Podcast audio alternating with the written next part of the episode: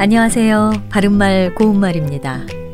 같은 말에 뿌리를 두고 있는 형용사와 동사를 상황에 따라 구별해서 쓸 때가 있습니다. 기쁘다, 기뻐하다와 그립다, 그리워하다 같은 것을 예로 들 수 있는데요. 기뻐하다는 어떤 일이나 사실 따위를 기쁘게 여기는 것을 뜻하고요. 그리워하다는 사랑하여 몹시 보고 싶어 하는 것을 뜻합니다. 그래서 부모님이 그립다를 그리워하다로 바꿔 써서 사용해 보면 부모님을 그리워하다 이렇게 표현할 수 있습니다. 이처럼 형용사 그립다의 어간을 아하다 또는 어하다를 붙여서 그리워하다라는 동사를 만드는 것입니다.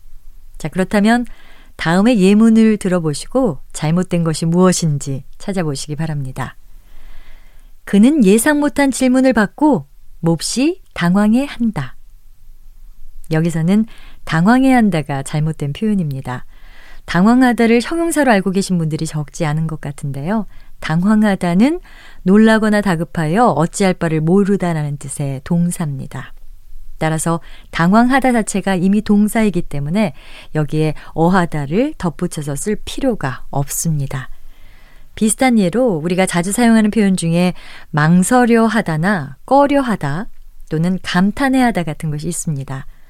망설이다, 꺼리다, 감탄하다 역시 모두 동사이기 때문에 어하다를 붙여서 망설여하다, 꺼려하다, 감탄해하다처럼 만들 수는 없다는 것 기억하시면 좋겠습니다.